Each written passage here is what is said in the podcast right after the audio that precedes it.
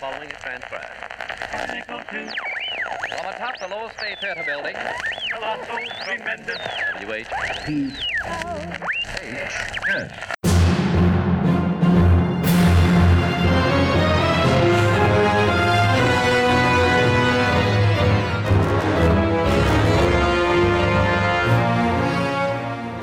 Tales of intrigue, adventure, and the mysterious occult that will stir your imagination and make your very blood run cold.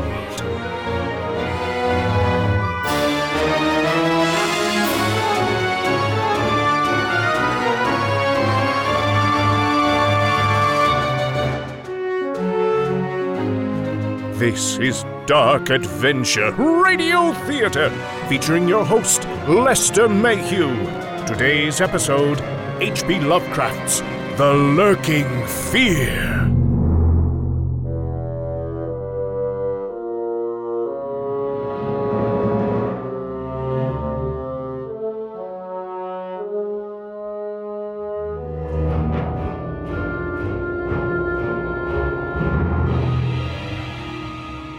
A mountain storm unleashes a deadly cataclysm upon a backwoods village in New York's Catskill Mountains. The local authorities' inquiry points towards an obsessed journalist and the abandoned mansion of a degenerate local family. Has the writer's relentless quest for a story led him to commit unspeakable acts? Or is he being drawn into a monstrous mystery that's terrified the region for centuries? Who will be the next victim of the lurking fear? But first, a word from our sponsor. Gophers, prairie dogs, squirrels, and woodchucks. These burrowing pests can be the bane of any homeowner. Don't vex yourself with old fashioned traps or messy poisons. There's a better way. Get a Bemis Brothers 22 caliber rifle. Our Davy Crockett repeater model has the power to take care of neighborhood pests and it's darn fun to shoot. Eliminate those pesky vermin in a fun, family friendly way. Got him, Dad. Nice shooting, Billy. Gee, thanks, Dad. You're my little man. Bid rodents good riddance. by a Bemis Brothers rifle today. And now, Dark Adventure Radio Theater presents H.P. Lovecraft's The Lurking Fear. So, I got the three of them lined up against the wall, right? So what'd you do, Croft? So, Mickey the snitch, he says, Detective, I'd like to make a little contribution to the state trooper's retirement fund. he doesn't. oh, yeah. And he flashes me a sawbuck, and I says to him, Yeah, that may be enough for you, but what about your mama? it's the captain. Detective Croft, what do you got working? I'm waiting on a call back on that bank job, and, uh. Drop it. Got a situation for Troop F. I need you to head out to the Catskills. I could drive out there tomorrow. You're going now. Yeah, yeah, yeah. All right. It's uh, it's a pretty fair drive out there. Uh, what's the hurry? Apparently, there's some kind of disaster in a remote village. A big storm or something. It's not clear exactly what went on. There's no electricity, no phones. Hell, this place doesn't even have a name. Apparently, it's a real mess. I'll head on out, sir. Good. Take someone with you. You, Duclair. You go too. Sir, yes, sir. You sure? Because, you know, me and Miller were. Jake Duclair. Here's a map. The village is about here. There's not much around there. Nearest town's here. Place called Lefferts Corners. Croft, you can figure out how to get there. Yes, sir. Come on, you. Let's go.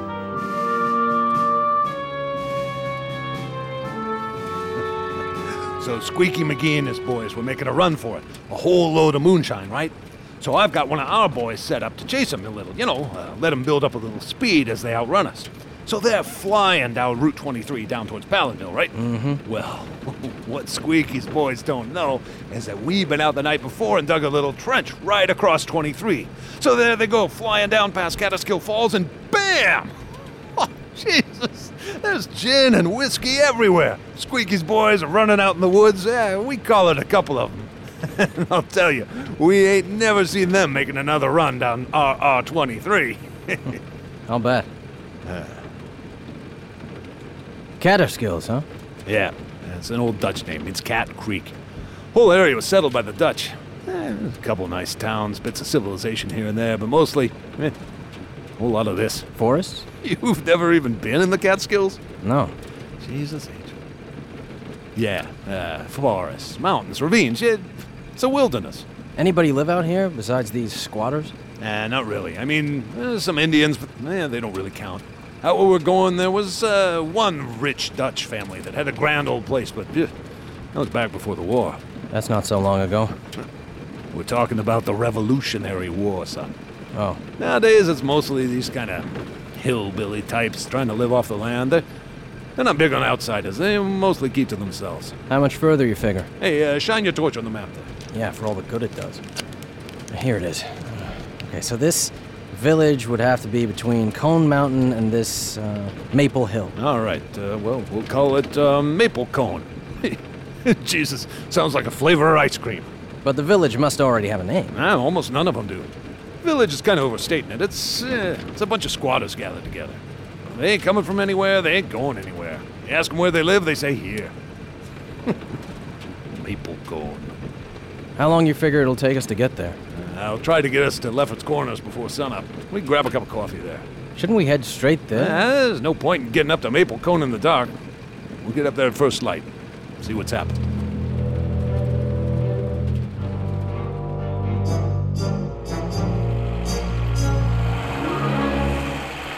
Not much of a road left. We may as well. No, no, no, no. I can make it through this.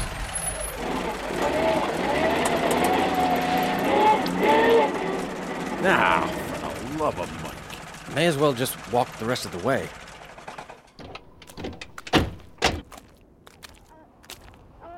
Hey, look, looks like there's some people up there on top of the ridge.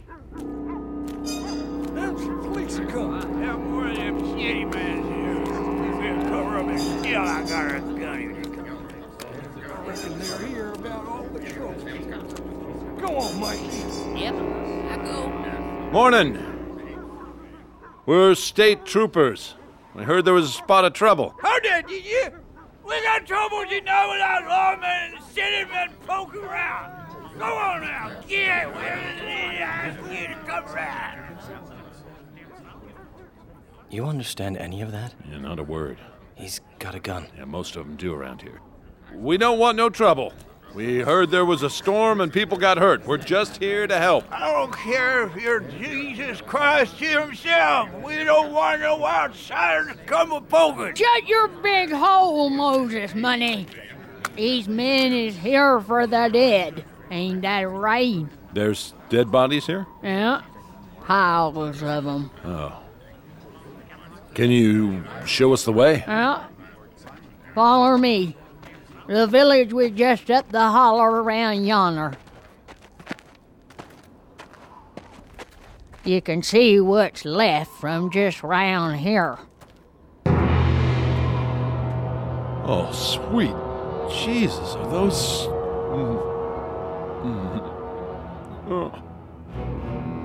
Sir, would you help the detective? Lead him up over there. Let him catch his breath. Yes, sir. Come on, you. How, how many people lived here? I ain't much at mathematics, but I reckon about four score. These bodies, there must be at least 40 or 50. Reckon so. Where are the survivors? Uh, have you seen anyone alive? Not a soul what lived here. Me and my kin, we come from down the creek, round the far side of Antlerham Gulch. What's your name? Folks call me Mama Money. That's M O N E Y? Huh? Your name. How's it spelled? When you write your name down. It's spelled money. Oh, okay, okay. Uh, what do you think happened here? Storm. Storm? Some of these bodies look like they were torn limb from limb. Twere no regular storm. You can say that again. There's all these burn spots. Any idea what might have happened here? Lightning. But I mean, there's dozens of spots like this. The dirt's been melted into glass. That's A not. lot of lightning up here. Yeah, but this looks like the ground's just collapsed, caved in. These shanties are completely destroyed. It happens that way sometimes hereabouts. You don't say. I should see how Detective Croft is getting on. That fellow we're looking at my peaky.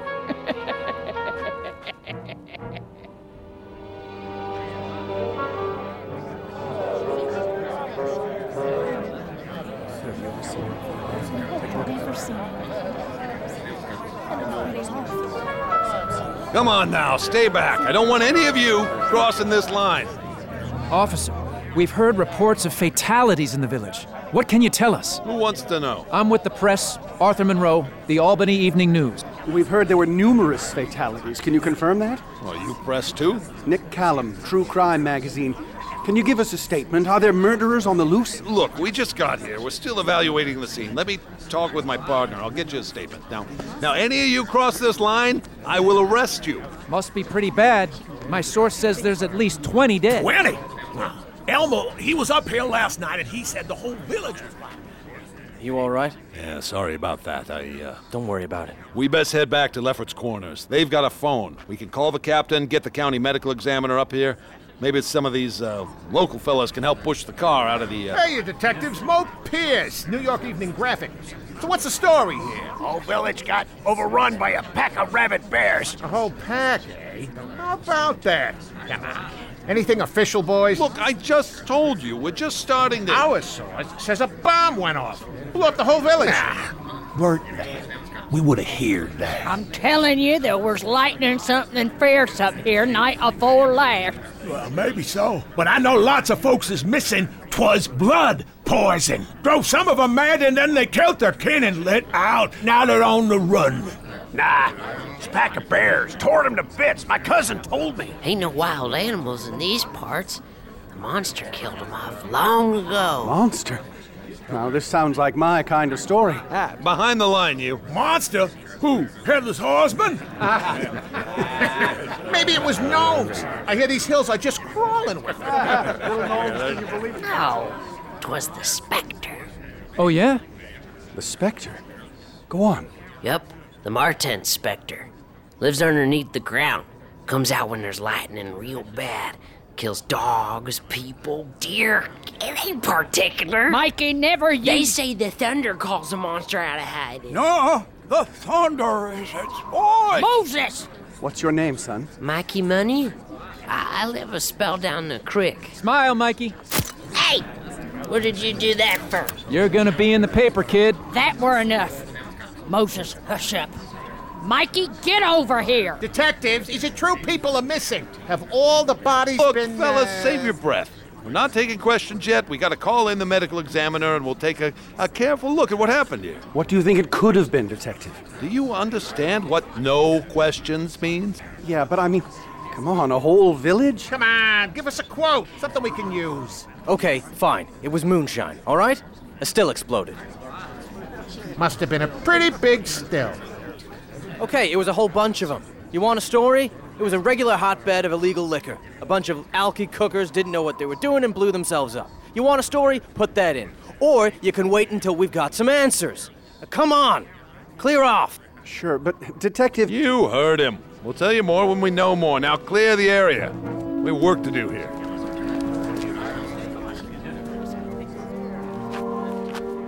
Listen, officer. I covered the war in France. I've seen bomb craters. This wasn't caused by any explosion. It's like the village was swallowed whole, and everyone left alive went mad. Yeah, well, Mr. Uh, what was your name again? Callum. Well, Mr. Callum, just give us a break, okay? Let us do our jobs. Sure. Sure. And I'll do mine.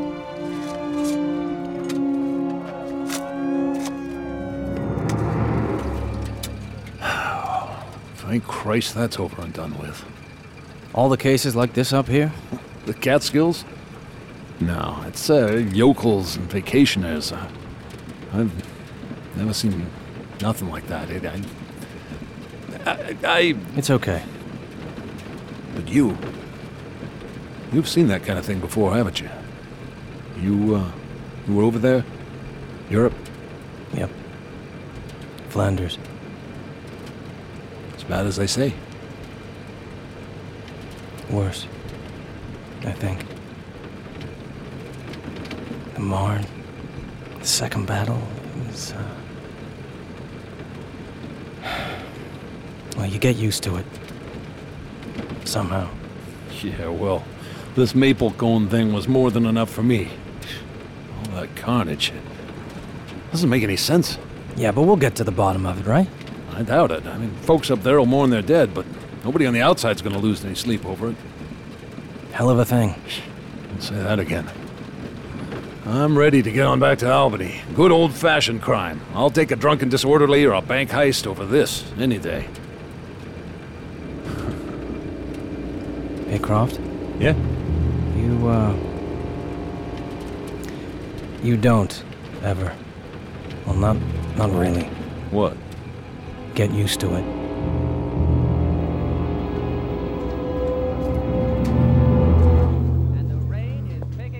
Hey, Croft, I was thinking about the coroner's report about the maple cone deaths. Oh, let it go, Duclair. That was a month ago. I told you there wasn't even going to be a crime to investigate. Yeah, but. Shh, I want to hear this. Palmer's going to the plate. Croft, Duclair, I need you to come take a statement. Oh, can it wait? The game is. Now. We got a lady waiting in the interview room. What's the case? Missing person. Come on. Yeah, yeah. Mrs. Bennett, this is Detective Croft and Trooper Duclair. They'll take your statement. Thank you, Captain. How do you do, Mrs. Bennett? Ma'am? So, what seems to be the trouble? It's my husband, George Bennett. He left on a job and he just hasn't come back. When was this? Tuesday. He said he'd be back Wednesday afternoon. Yeah, two full days. Sure, sure. We, we see why you're concerned. Ma'am, what line of work was your husband in? He um provided security for a kind of private investigator, William Toby. Oh, I know Bill Toby. Well, Bill and George were hired by this writer. They were all supposed to go up somewhere in the Catskills. I rang up to Bill's and he hasn't come back either. None of them had. They were supposed to be back Wednesday. Yeah, uh, that doesn't sound like him. This writer, do you have a name? His name's Callum. Nick Callum. Nick Callum. Croft, he was one of the reporters nosing around up at Maple Cone. What's Maple Cone? Yeah, it's nothing for you to worry about. Uh, now, do you know this, Callum? Not really. George and Bill had done a few jobs for him before. They were his go to guys when he needed a little extra, you know, muscle. Ah, so this guy's not writing for the Saturday Evening Post. Oh, no. It's one of those seedy, true crime rags. Gotcha. We'll look into it, ma'am. Anything else you think we should know? Any, uh, troubles at home? Money problems? A woman? That uh, kind of. Oh, no, nothing like that. George, I mean, he ain't no prize, but he's a good man. Good enough. Of course. Uh, sometimes these cases have. Yeah, but not this one, I'm sure. We have five kids. You know what I mean? Yeah, I do. Don't you worry. We'll find him. We have a pretty good idea where to start looking.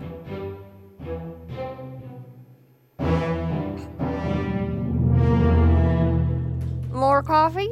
Boy, you finished off that pie right quick. I am partial to blackberry. Can I get you another slice? Uh, no thanks, honey. Uh, but maybe there's something you can do for us. We're looking for a guy who's been here in Lefferts Corners recently. Nick Callum. Has he been in here? Sure. That writer from New York City. You say that like it's a good thing. He's a pretty odd fella. How so? Well, first he wasn't so bad, but the last few days he'll he'll sit by himself, just muttering away. And he don't look so good. Like, what do you mean? He just kind of looks off into nothing, you know? The thousand yard stare. Yeah, I know it. Any idea where we can find him? I think he's been staying over at the hotel, but sometimes he's talking about the mansion. What mansion? Beats me. Oh, there he is. Mr. Callum, there are some folks here want to talk with you. Yep, he's definitely one of the reporters up there at Maple Cone. Officers, I knew you'd be back. Oh, yeah? How's that? Oh, once you began to put together the size and scope of what's going on here, its pull would be inexorable. And just what's going on here? It's a mystery. I'm still working on it. Did you hire George Bennett and William Toby to help you with this mystery? Yes, I did, I did. Where are they? I wish I could tell you. Well, your wish is granted. We're bringing you in for questioning. Questioning? Why? You can come voluntarily and give a statement, or we can place you under arrest. I can make a statement? Yes, I want to. Really? Oh, yes. Come on, let's go.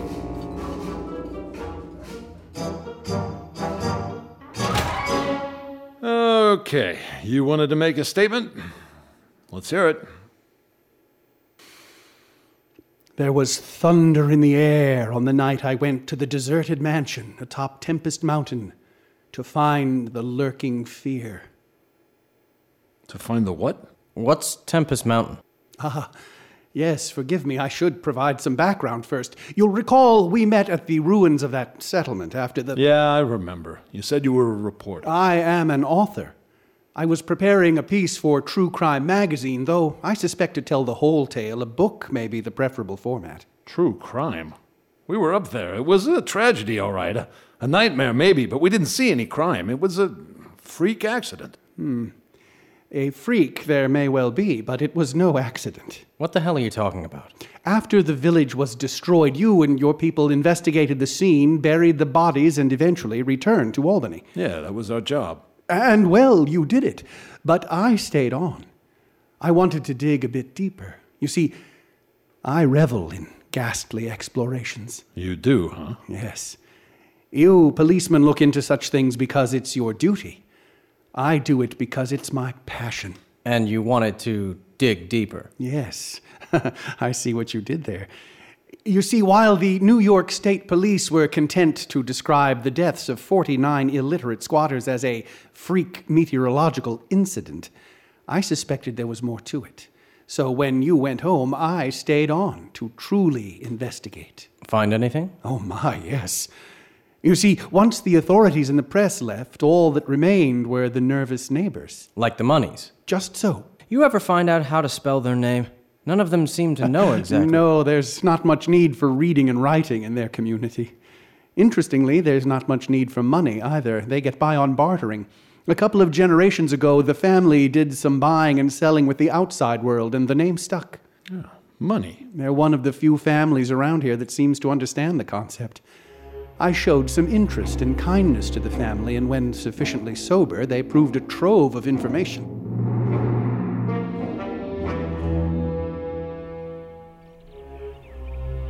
Them bodies all been buried now. There ain't nothing left for you gawkers to see. Oh, not gawking at all, sir. I've come to get to the bottom of what happened here. Nick Callum, pleasure to make your acquaintance. Huh. Moses money. Care for a nip of brandy, Moses? Reckon I don't mind too. Mmm, that's good. Tain't from no mountain still, that's factory hooch. Police are saying it was the storm that killed them all. You're not buying it? Klitschko. I seen them bones all clawed up and bit up. Ain't no storm do that. Ain't nothing of this world. Twere the spectre that done this. Ah, yes, there was a, a little boy who mentioned that before. Your grandson? Yeah, kinda. He's a brave lad. He called it a spectre, too. Like a ghost? Like a demon. He told 'em, but them city men can't be bothered to uh, understand secret things. I'd like to understand. Tell me more. Spectre haunts the old Martense mansion up on Tempest Mountain. Has done for at least a hundred years now. I heard about that place. Right after the tragedy, a lot of reporters went over there to have a look.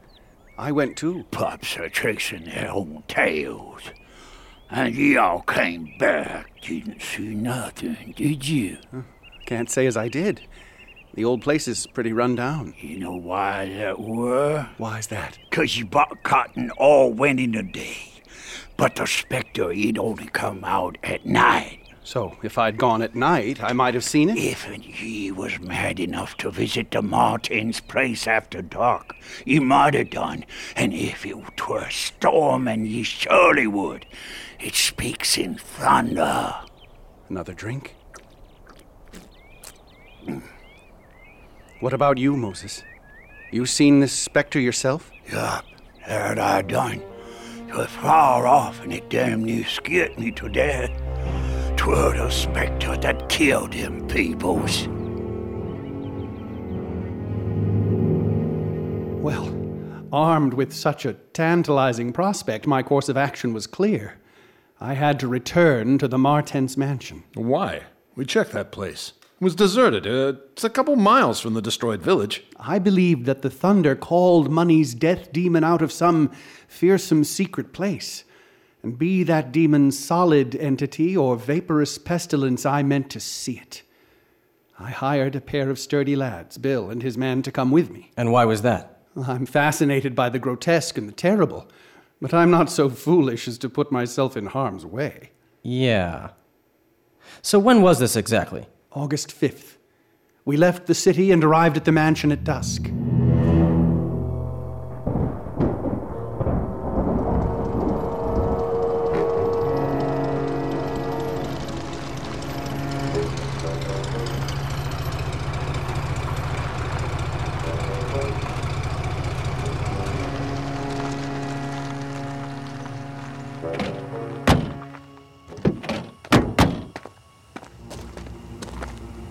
Left the silent motor car and tramped up the last mound covered reaches of Tempest Mountain, casting the beams of an electric torch on the spectral gray walls that began to appear through giant oaks ahead. Them trees. Something is wrong with them. They're all. Uh, twisted. Yes, George. It's from lightning. They've been its target countless times. Watch your step, boys. The ground's very uneven. In this morbid night solitude and feeble shifting illumination, the crumbling mansion displayed obscure hints of terror which day could not uncover. Boy, you know how to pick 'em, Nick. Hard to believe a fancy joint like this was ever built out here. No, wait, wait. We're going inside this place? Oh, Christ. It's about to fall down. No, no. I've searched the place thoroughly in the daylight. I have it all planned out. Come on.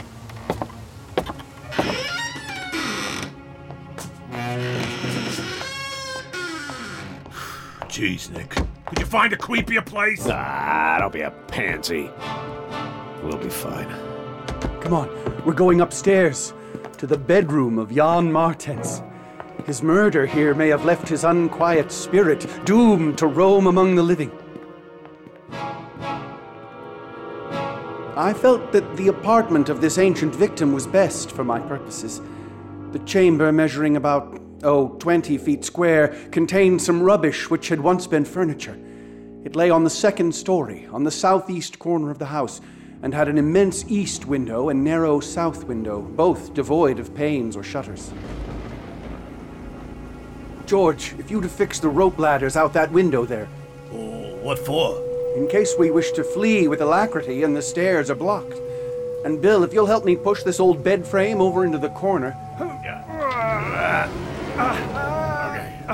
Cripes! Check out that old fireplace. It's huge. And the tiles, they got uh, uh, little pictures on them.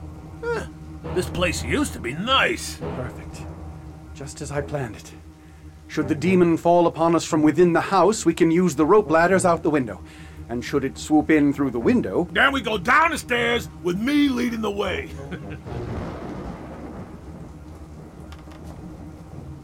So, now what? we wait for the specter of Jan Martense to return to the room where legend holds that his own kin struck him dead. We'll take turns with one of us keeping watch while the other two rest. Jeez, Nick. All the weird places you take us to. And, you know, we ain't never seen no demon. Yeah, but if we ever was gonna see one, this would be the place. So, you think this guy got murdered? Right here? Ah, interesting story. I should go back to the beginning. You're familiar with the Dutch East India Company? No? Well, in 1647, Peter Stuyvesant was appointed as the new Director General overseeing the colony of New Amsterdam, among the colonists at his stockade fortress of Wilton. After supper and the day's exertions, the lads were clearly tired. I must say, even with the open window and the thunder and lightning outside, I felt singularly drowsy myself. But they were both still with you at this point? Indeed. I was between them. Bennett was asleep on the side of the bed nearest the window, and Toby was nodding on the other side, though his shift on watch was drawing nigh. I remained on my watch, though. It is curious how intently I had been watching that fireplace. Did you have a fire going? Oh, no. The house was in no shape for that. The tiles depicted a story from Scripture the prodigal son, and perhaps it tickled something in my subconscious. For a while, a flickering lantern lit the room with undulating shadows, but the incessant wind finally left us in darkness. Never before had the presence of evil so poignantly oppressed me.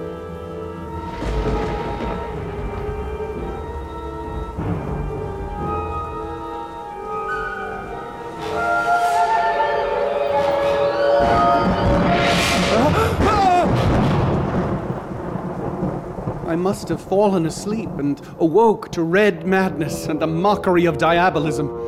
There was no light, but I knew from the empty space at my right that Toby was gone. Gone where? God alone knows. Across my chest still lay the heavy arm of the sleeper at my left. Bennett slept through all this? Please, I'm. Allow me to continue, Detective. A devastating stroke of lightning shook the whole mountain. In the flash, the sleeper started up suddenly, while the glare from beyond the window threw his shadow vividly upon the chimney above the fireplace.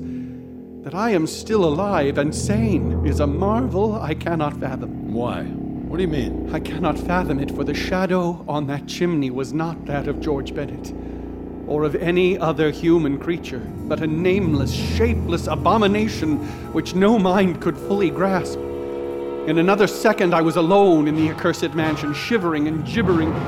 George Bennett and William Toby had left no trace, not even of a struggle. All right. Uh, you sit tight here, Mr. Callum. Trooper Duclair and I will, uh, we'll be right back. Well, what do you think? Does Callum know where these guys are? Yeah, it doesn't seem like it. I don't think we've got enough to keep holding him. It's not like there's dead bodies. We don't know these two guys didn't just ditch him there. I would have. Hmm. You agree? I think the detective's right. The guy's a weirdo, that's for sure. Yeah. If only it were a crime to be a weirdo in New York. What do you mean? His language, it's strange. A guy who's guilty of something tends to clam up, but this guy talks too much. He spouts off about ghoulish stuff like he's Edgar Allan Poe. Maybe he's nuts, maybe he's just yanking our chain. All right. Kick him then. You sure, Captain? We don't want him wasting any more of our time. If he is up to something, he sounds like the kind of idiot who'll end up getting caught eventually. All right, Callum, you're free to go. I am. Oh, what a relief. Oh, that's splendid. So, you're coming? Are we coming with you? To go where exactly? To the Martense mansion. A hellish mystery still afoot, and we must plumb its depths. You go ahead. See if you find anything interesting. So, you're not coming? Good luck, buddy. Happy plumbing.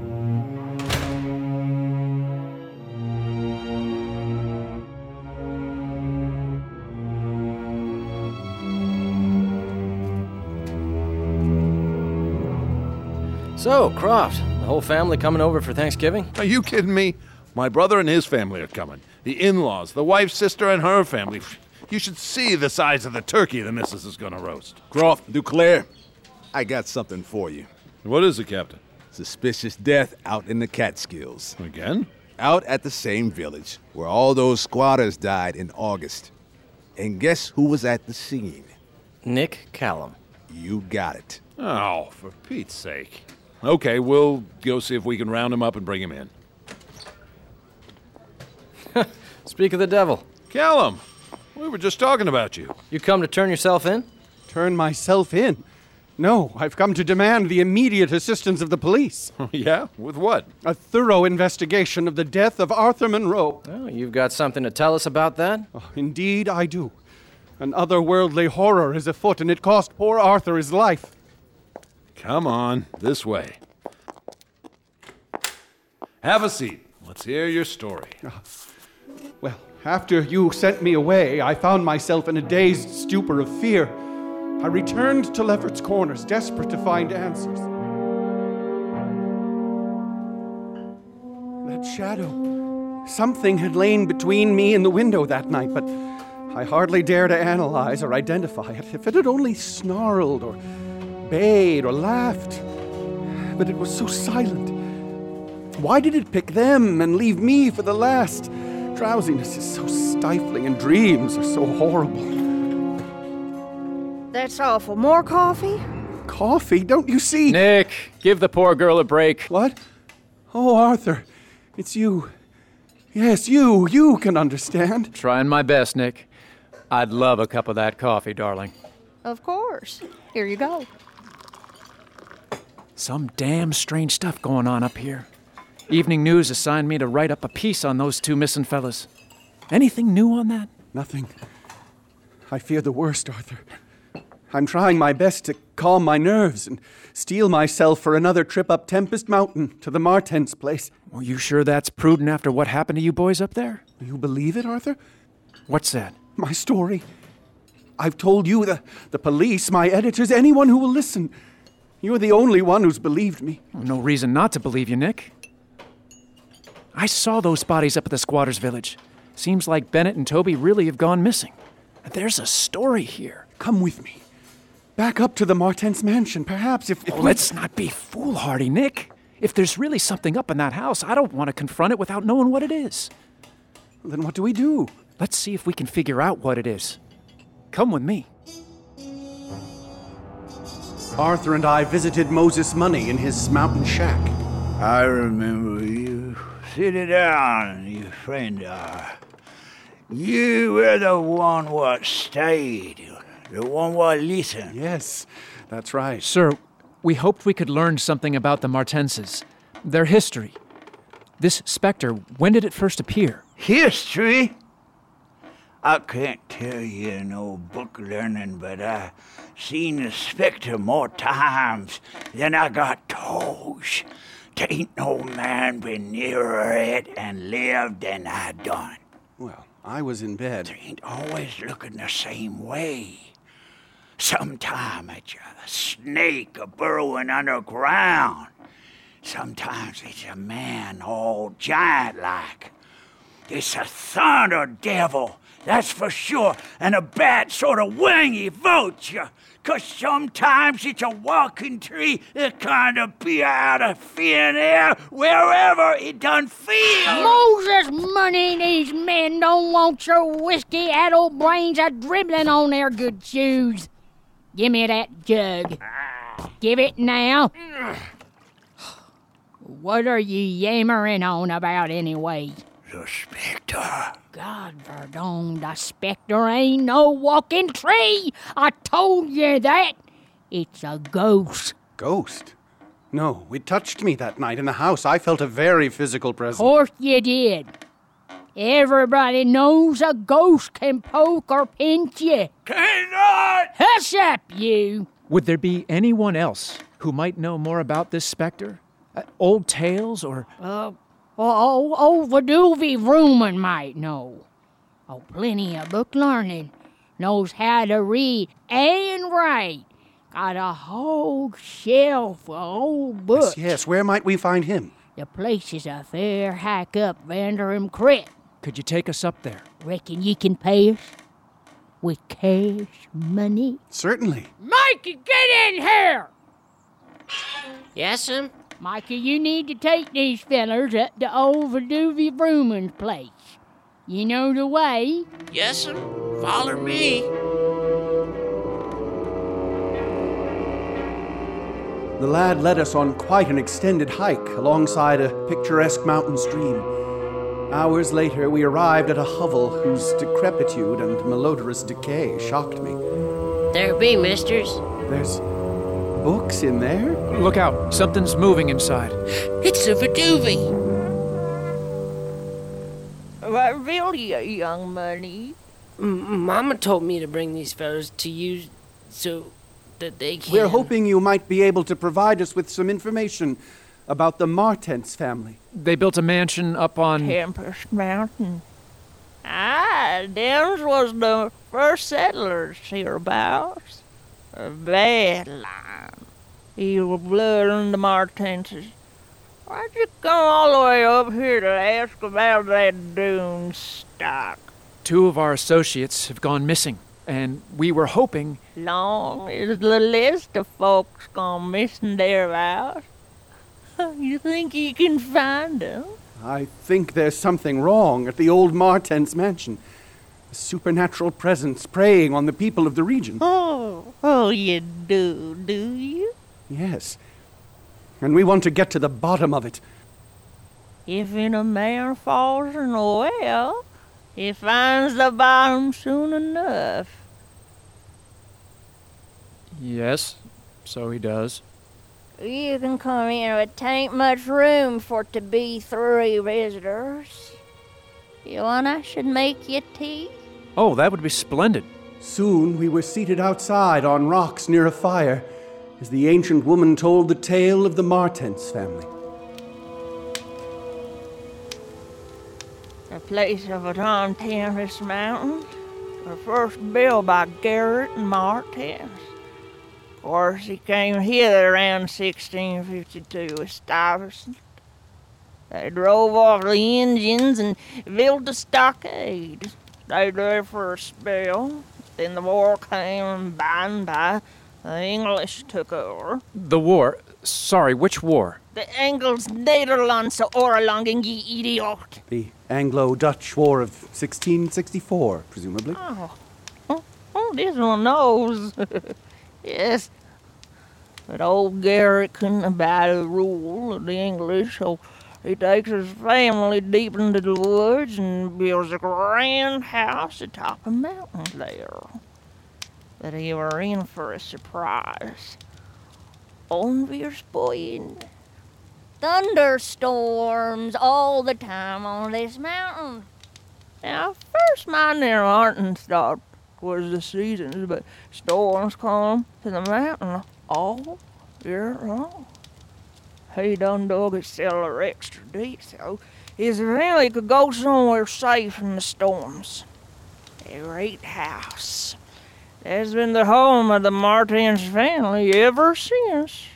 But surely no one's lived there for centuries. Oh, is that so? Is it?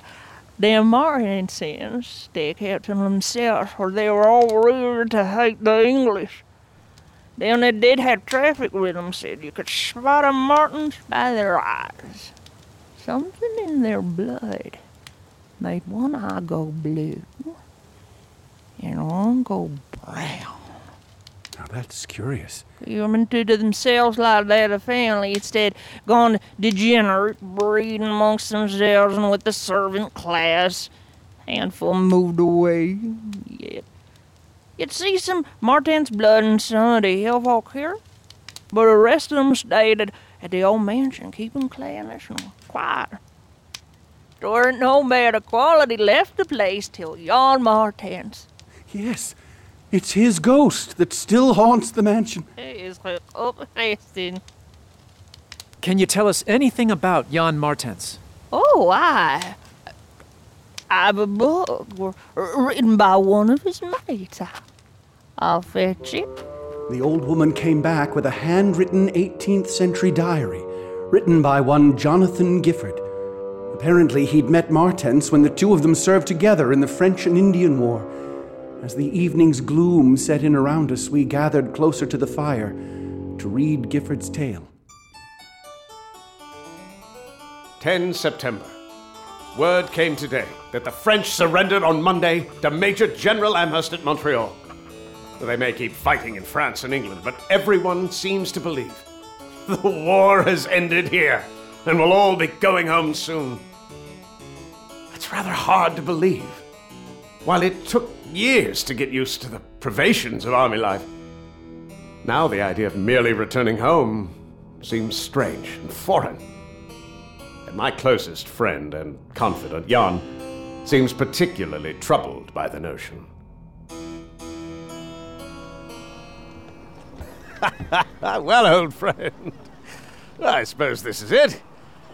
We've got our discharge papers, and the army's breaking camp. Well, sun up tomorrow, we go back to being regular citizens. Aye, that we do. Well, think about it, Jan. No more bivouacs in the mud. No, no army victuals. No lunatic Frenchmen firing muskets at you, or the Indians trying to take your scalp. Yes, I'll miss it. you don't want to go home. I was the first of my family to leave Tempest Mountain. To see new sights, meet new people, to see the grandeur of the world, and now, after seeing it, to return to that house again feels like going to my grave. Uh, true, you've made your family out to be a bit queer. Ah, surely they'll welcome you back heartily. Jonathan, you've saved my life in battle, and truly you've been a good friend to me. But there's still much you do not know. Let us exchange letters then. I- I'll tell you of my tribulations, and you can tell me of yours. Tis a fair bargain, Jonathan. Truly. God keep ye, my friend. And to you as well. 23 March. I finally received another letter from Jan today. Their increasing in frequency has begun to trouble me. The poor fellow finds no joy at all among his kinsfolk. They continue to resent him for his excursion into the outside world. He fought bitterly with his brother, whom he said seemed all but ready to lunge at his throat. The thunderstorms which oft batter the homestead, he no longer finds intoxicating, and he longs to leave for good. Poor fellow. I shall write and encourage him to do so. 9 September. Still no response from Jan. I've decided. I'll make the journey out to Tempest Mountain next week. It is a few days' ride, but a surprise visit might buoy his sagging spirits. 20 September. I arrived at Tempest Mountain. I was unprepared for what I found.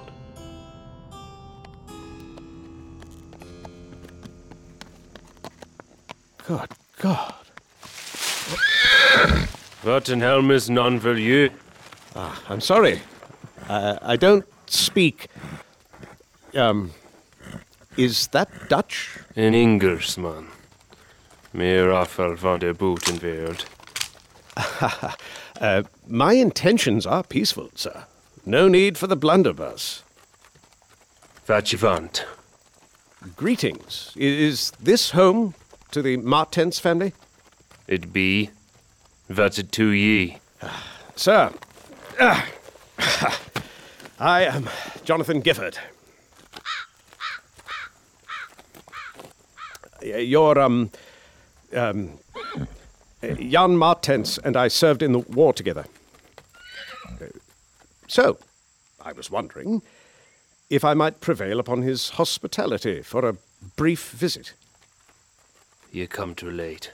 I see. Is he out? He dead. What? Hit by the lightning a time back. Lightning? Yerp. Killed him dead. Really? Don't you believe me?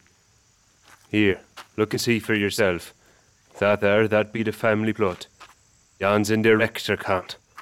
Add the new one. That's his grave? Well, it's uh, well, not even a headstone. Tain't made yet. We be grieving.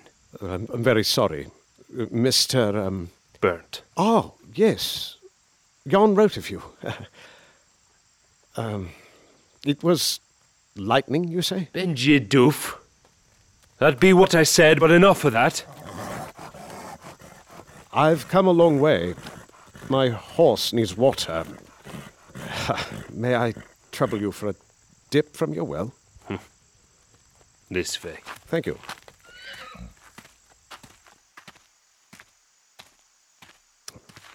So, Bernd, you're Jan's older brother? A bit. I can see the family resemblance. What you mean by that? Your eyes, the, the two colors, brown and blue, like Jan's. It's distinctive.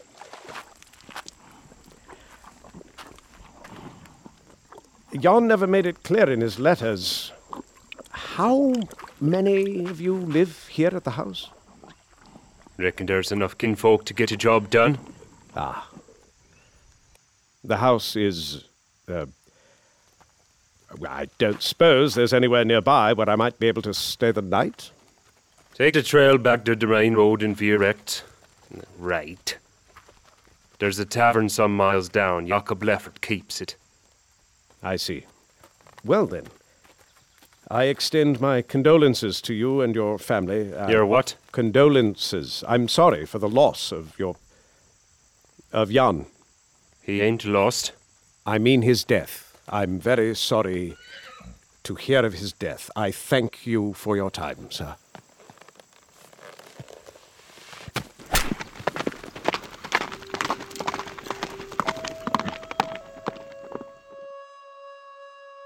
Jan had always spoken of his family with a sense of dread and loathing, which I'd attributed to a slightly comic exaggeration.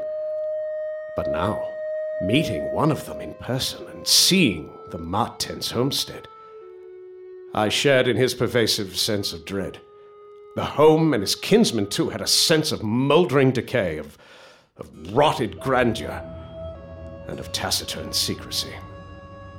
Bernt's tale of Jan's death by lightning seems entirely unconvincing.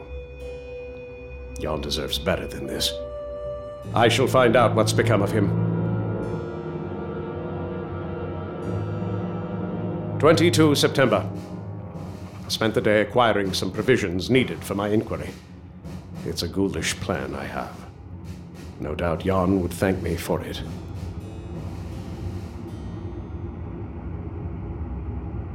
Twenty-four September. Last night, I brushed against the boundaries of the nether regions where nightmare and madness reign.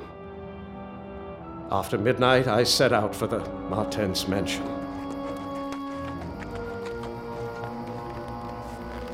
I left my horse down the road and set off on foot. In fighting alongside the Iroquois in the war, I, I learned the skill of moving with stealth through the woods.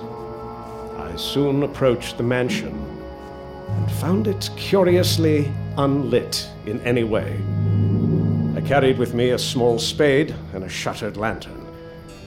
Silently, I made my way to the family burial plot.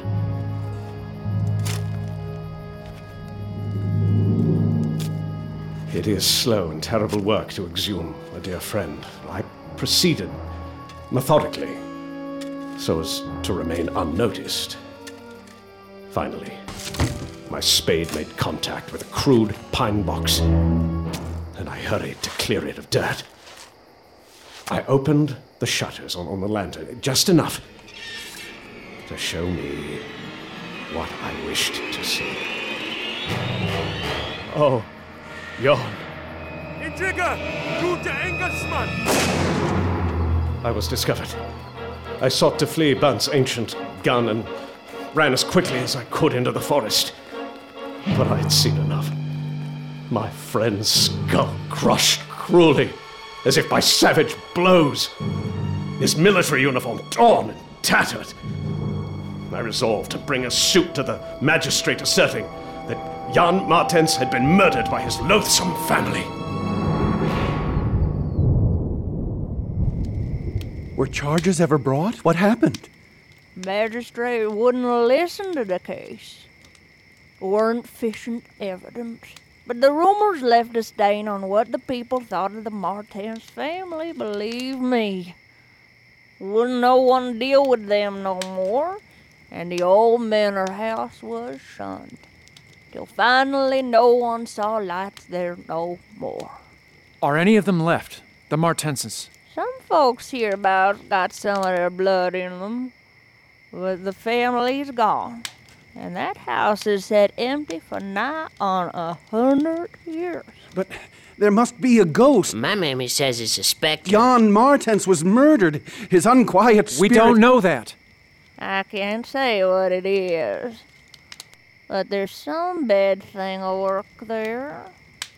Drawn out by the bad weather. Just like at that village where them people died this summertime. Weather's been pretty fair late. But don't you worry. Storms are coming.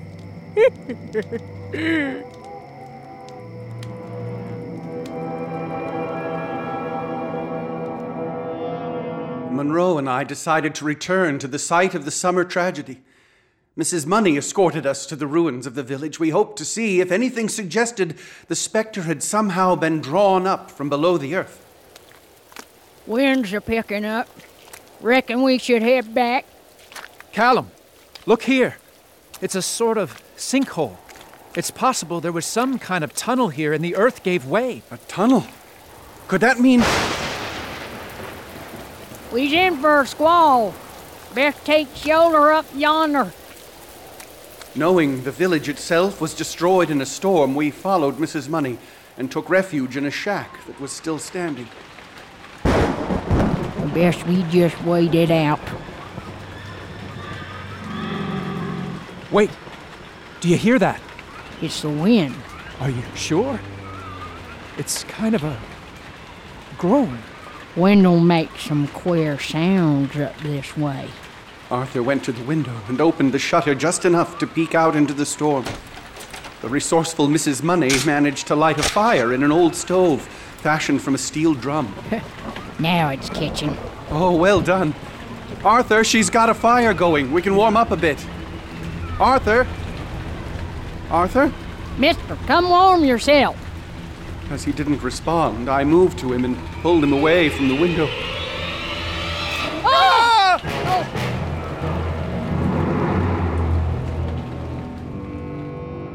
I felt the strangling tendrils of a cancerous horror detective. Speak English, Callum. Arthur Munroe was dead. And on what remained of his chewed and gouged head, there was no longer a face. And this happened right in front of you? Something moving about outside in the storm. It was Jan Martense, his ghost or spectre or what have you, drawn out of the earth by the storm, just like the old woman said. Right. As soon as the storm subsided, I left Mrs. Money behind and went there to see for myself. Went where? Tempest Mountain. Oh, for the love of Mike. There was no time to waste. Arthur was dead, but I was closing in on this apparition, which had left a trail of bodies in its wake. Lock the door. So, uh, you went back to the Martense place? Yes. Yes, to follow in the footsteps of Jonathan Gifford and personally exhume the grave of Jan Martense. I was still soaked from the storm and shivering with cold and fright, but all the same, I went to the small burial plot behind the Martense house. Yeah, makes sense. no, it sounds idiotic. I suppose it was. I soon unearthed the coffin. It wasn't buried deep. It held only dust and niter, so I kept digging. Why? I don't know. I thought I might exhume his ghost. I delved irrationally and clumsily down beneath where he had lain. God knows what I expected to find. I only felt that I was digging in the grave of a man whose ghost stalked by night. All right, let's settle down a bit now. No, no, don't you see? This is the important part. As I dug, the ground collapsed. It gave way beneath me. You fell into his grave? No, not his grave. Tunnel. A man sized tunnel dug out of the earth, a sort of burrow. Sure. I wasn't thinking straight. I, I wanted answers. I, I wanted to avenge poor Arthur. I had a pocket torch. I lit it and descended into the earth. I rambled and writhed and scrambled through the darkness. God knows how far I went. Miles, I'm sure. Miles? You see anything down there? No. Not for the longest time until, at last, the light from my torch caught a bit of something in the darkness ahead. The tunnel suddenly inclined upward, and I realized I was near the surface again somewhere. And as I raised my glance, it was without preparation that I saw glistening in the distance two demonic reflections of my expiring lamp. I could see two reflections with a baneful glow, I stopped automatically, though lacked the brain to retreat. Eyes? Like some kind of animal? They stared at me with vacuous viciousness. I was frozen in terror. Whatever it was was approaching me. It was a creature of some kind with claws. All right, all right. You made it out of there. There was a sound, and my hair stood on end. The thing fled, and there was a metallic smell, and then light above me.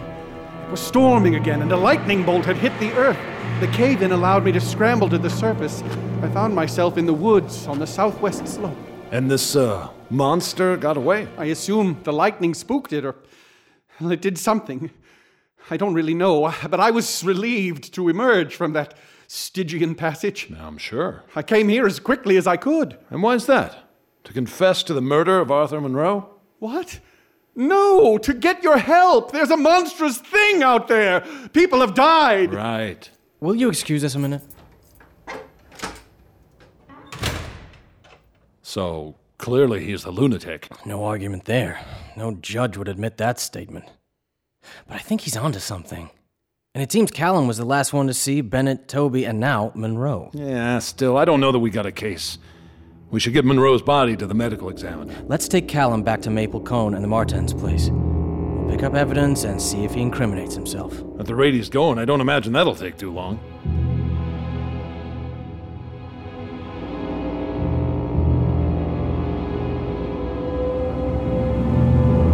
Yep, and we're making a fire about here, and that other fella looked out the window for a spell.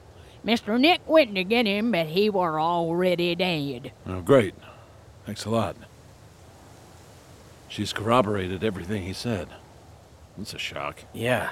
And if it wasn't Callum, who the hell killed Arthur Munroe? I seed the specter that night. What's that, Mr. Money? I seed him all clawed, like climbing down from a tree near sundown day before yesterday. Sundown. The day before yesterday. That's about when I saw the thing.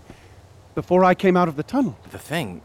Moses, you saw the creature here? Yup. I come out a looking for Marge, but it were storming so bad I crawled under a, a hog shed on the other side of the village. Follow me, I'll show you.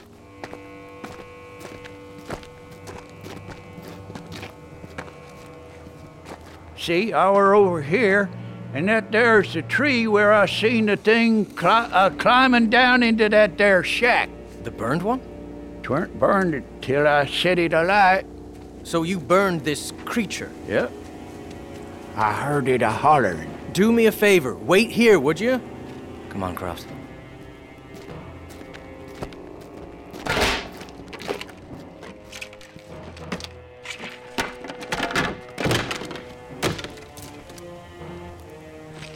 Yeah, I don't see anything here. The old man was probably out of his mind on moonshine.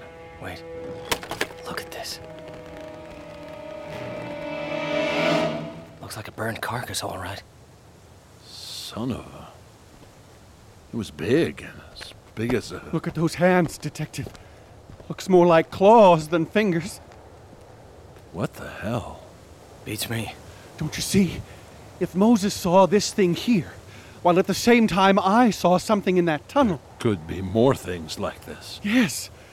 Don't you see? That explains it. That's why I was left when Bennett and Toby were taken. I thought it had passed me over, but they came one from each side. There's more than one. Could be more tunnels, too.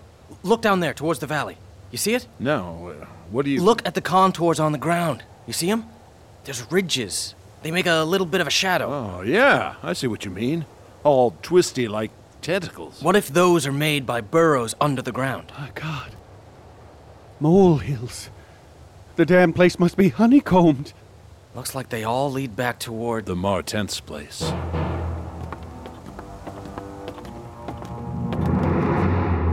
Here it is. This was the bedroom of Jan Martense. This is the room where I spent the night with Toby and Bennett. See, the bed's still there where we pushed it into the corner. It's a hell of a big fireplace. It's not impossible that somebody could shimmy up it or down. Yeah. So how about you show us this tunnel out by the grave? Yes, yes, follow me.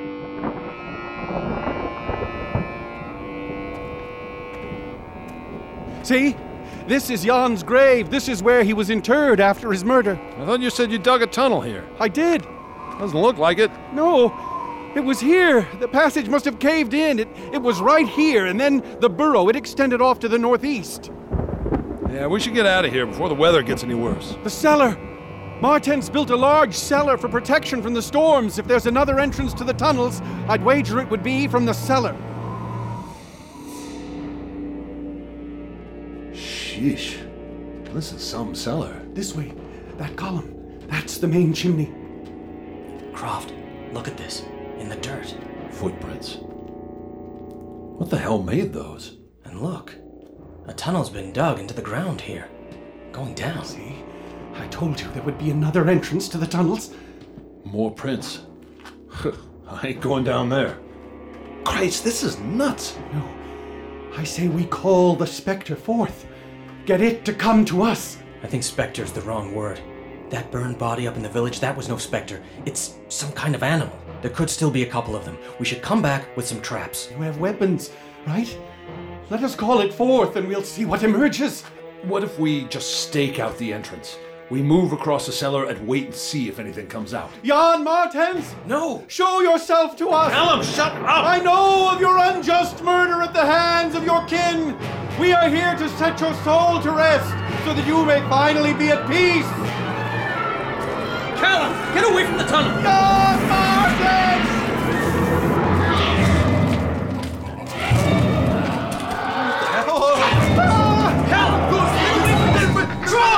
I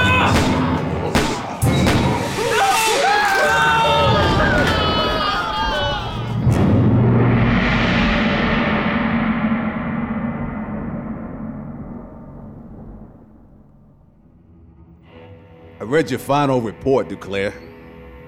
I can see I chose the right man for the job. Thank you, sir. Any trouble with the dynamite? No, sir. I, uh, I learned how to set a charge in Flanders. There's not a trace of the Martense mansion left, and Tempest Mountain isn't much of a mountain anymore. Hmm. Well done. Pity about Croft. Yes, sir. I was just over to see him. It's funny. He said it wasn't a den of wolves. No? No. He said they were more like apes. Deformed, hairy devils, he said. Did he? Uh, what else did he tell you, sir? I'm sorry? Did he mention how many there were? He said there were hundreds. Did he tell you how they tore Callum to ribbons? How they ate him while he was still screaming? How they attacked each other? Did he tell you how one of the last stragglers to emerge from that hellish pit turned and ate one of the others? Trooper. How others snapped up what it left and ate with slavering relish. Duclair, maybe you. Did he tell you they were the very embodiment of all the snarling chaos and grinning fear that lurk behind life? He told me about their eyes. They all had the same eyes. One blue, the other brown. Yeah. Well, that's why he's in the insane asylum right now. It was a den of wolves. As uh, you stated in your report. I'll sign off on it. Thank you, sir. You look tired, Duclair. Get some sleep. I'll try, sir. I'll try.